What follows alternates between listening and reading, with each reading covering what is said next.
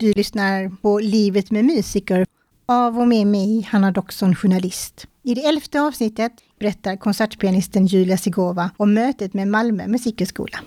Mammas dröm var alltid att åka till Sverige och se Stockholm. Det var hennes dröm. Och då fick vi sådana här arbetsvisum. Och på dåtiden var vi bara få som kunde få den. Och vi fick, som pappa jobbade i Stockholm, det var ju helt kaotiskt i mitt hemland på dåtiden, på 90-talet. Och så det var ju en kontrast när vi kom till Sverige. Visst, det var väldigt vackert och rent och fint. Även lukten kändes lite annorlunda och allt var lite annorlunda. Och vi pratade om 95.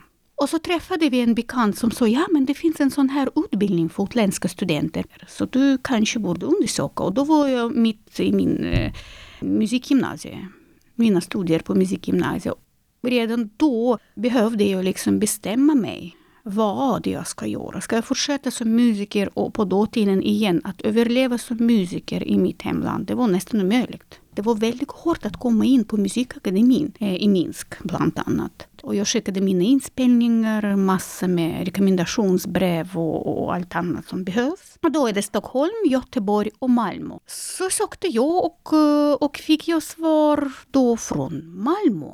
Först och främst jag var chockad över systemet. Det var jag som skulle välja vilka ämnen jag vill ha. I mitt hemland är det obligatoriskt. så att säga. Man ska läsa det och det och det och det för att komplettera sin utbildning. Men sen alla andra ämnen fick man välja själv. För det första, jag kunde inte prata svenska. Jag kunde bara engelska. Det är inte så många ämnen man kunde ju liksom välja. Och sen går man sån här introduktionskurs. Då är det också väldigt speciella ämnen man får välja. Liksom det är inte samma sak som man, om, man, om man är en, en reguljär student så att säga. Och, och så får det så här avslappnat och prov var ju bara kanske ett eller två gånger om året. Och sen vet, den här självdisciplinen. att man måste ju själv ta hand om sina uppgifter. Det var ju inte van heller. Så jag, jag tänkte, ah, nej, jag, jag vet inte om jag, om jag stannar. Men Musikhögskolan kanske ville att jag ska stanna, så de förlängde.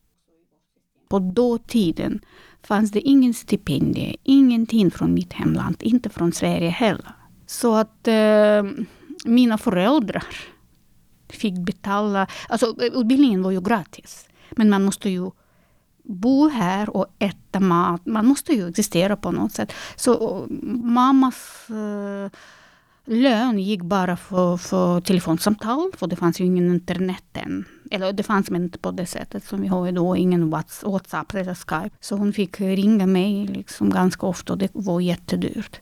Och pappas lån gick för att betala till, ja, för att betala mitt boende och mat. Och så jag minns att jag hade 700 kronor i månaden för maten. Och jag tyckte att jag hade mycket pengar. Utifrån min bakgrund, vi visste hur vi hanterar ekonomi. För vi, vi visste att vi, vi kan inte slösa pengar. Vi måste vara liksom väldigt... Och visst, jag kunde ju inte gå på bio eller bara fika med kompisar eller festa. Utan jag var, det var bara två ställen jag var, jag, jag var i. Och då var det Musikhögskolan och studenthotell. Karriärsmässigt, vad gjorde det med din teknik? Alltså just för du får ju väldigt mycket mer tid då att göra det du är här för att göra. Jag minns att jag valde ett rum med det hårdaste flygel, alltså klaviatur, hårdaste.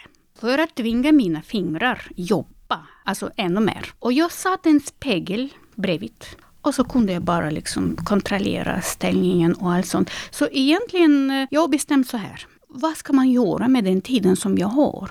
Ska jag sitta bara och, och deppa? Eller ska jag göra någonting? Sen jag förstod jag också att är man eh, i ett annat land, så det, det blir hårt. Det blir svårt för mig. Det, det kände jag direkt. Och eftersom vi var och kämpa hela tiden, alltså jag kommer kämpa. Jag kommer bevisa att jag är bra. Och som en utlänning när man kommer till ett annat land, man måste vara tio gånger bättre än vad man är i sitt eget land. Men Julia, var du inte det redan när du kom? Det var kanske inte tillräckligt. Jag var 19 år gammal. Jag behövde fortfarande utveckla mina, mina liksom, eh, min teknik och allt annat. Jag var fortfarande för ung. Så jag har bestämt mig att jag kommer inte slösa tid. Jag kommer sitta bredvid spegel och utveckla min teknik och musikaliska eh, ja, mm, ska säga, skickligheter och allt sådant man, man kan säga. Nu gör jag det. De svåraste stunderna var ju alltid, jag var ju väldigt ensam. Det fanns ingen, inga föräldrar och det fanns ingen släkt. Eh, och, och, och jag, jag, fick ju vänner, men de kom ju lite efterhand. Så jag kämpade väldigt mycket med min eh, ensamhet. Plus att eh, befinner man sig i ett annat land och, och, och utan pengar, utan någonting, så det, det är ju psyk, mentalt väldigt svårt. Men jag hade ett mål och jag förstod att ja, men nu är jag här. Jag måste kämpa.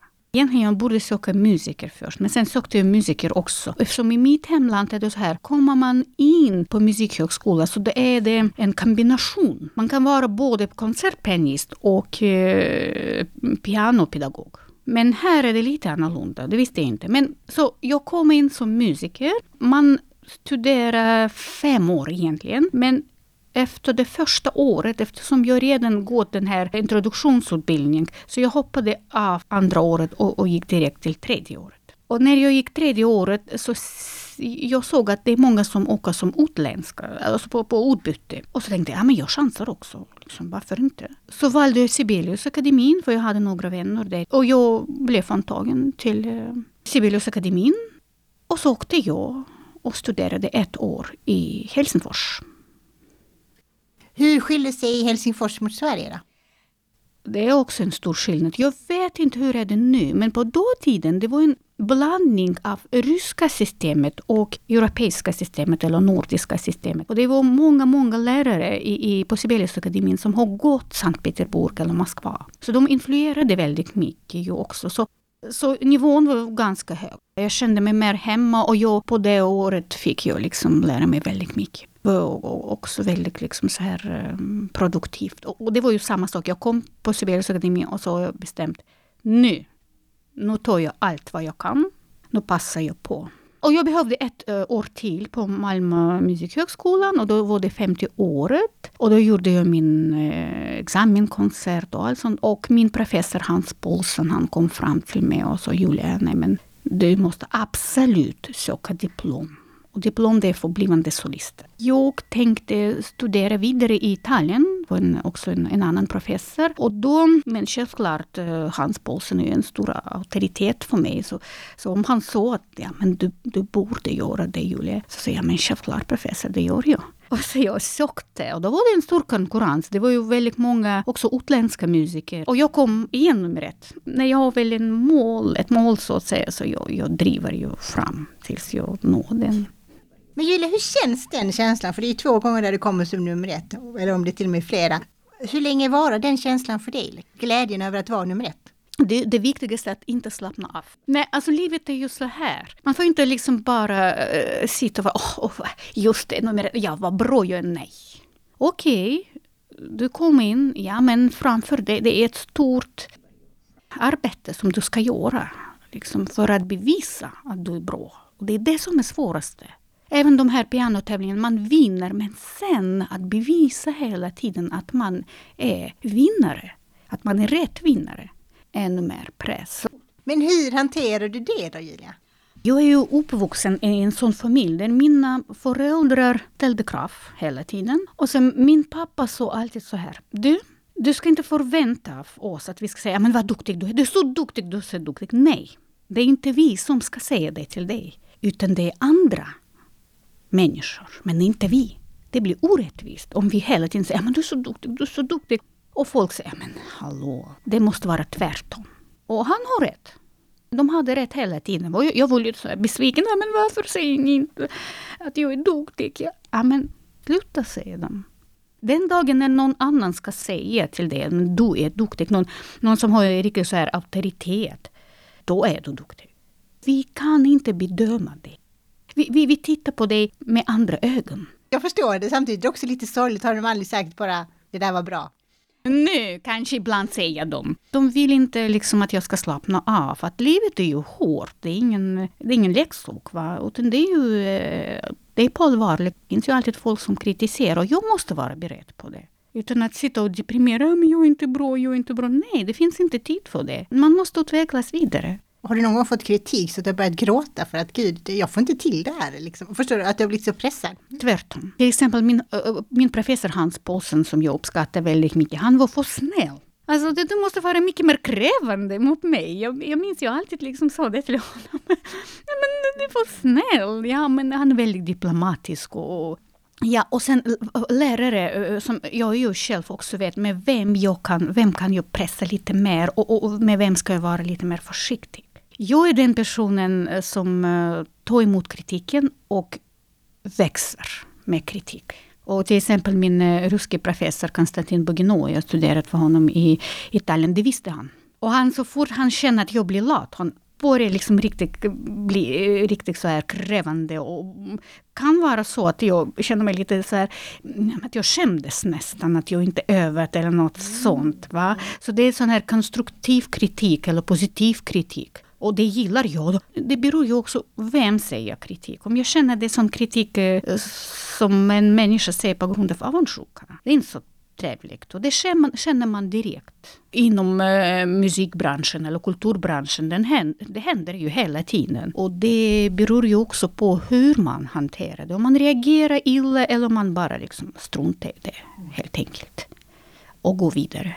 Det, det, är ju inget roligt såklart. Men eh, jag menar liksom, ja, när någon säger något elakt eller eh, ja, orättvist. Visst, man reagerar på det.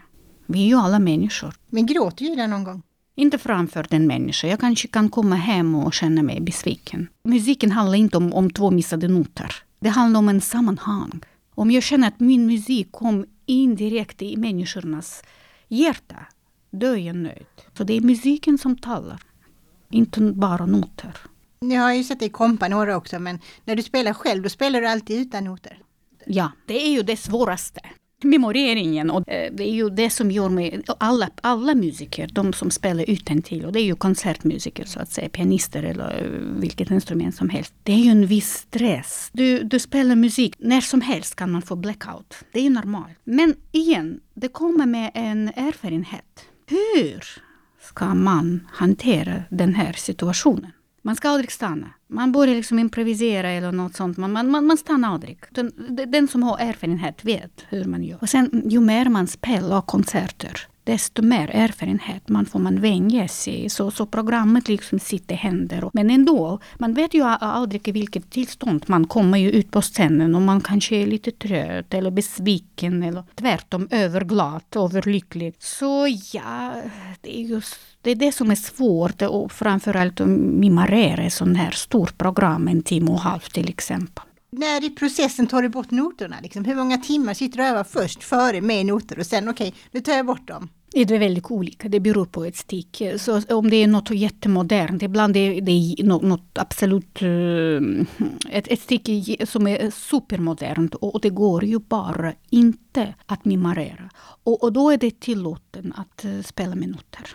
Men även då, noterna stör ibland. Alltså. De stör känslor och musik. Men man ska tänka ju på musik. Sen min ålder ska jag berätta för dig. Det blir ännu svårare att memorera har jag märkt. När man har ju massor med informationen i huvudet. Men ehm, ja, men jag, alla mina så att säga solo recital spelar jag utan till om inte det är något jätte, jättemodernt stycke. Jag har ju också sett dina elever så jag och några av dem spelar utan noter fast de är mycket små.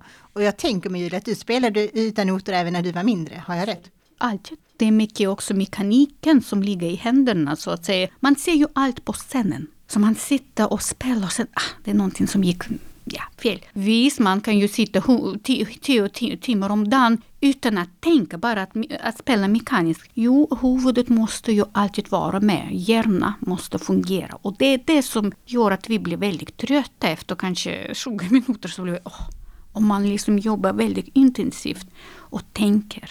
Men är det roligt någon gång Julia? Ja, oh ja. Det är därför det är många barn som slutar spela, för de tycker inte längre att det är roligt. Så fort det liksom man, man sätter lite mer krav på dem och, och de känner att de måste öva för att gå komma vidare.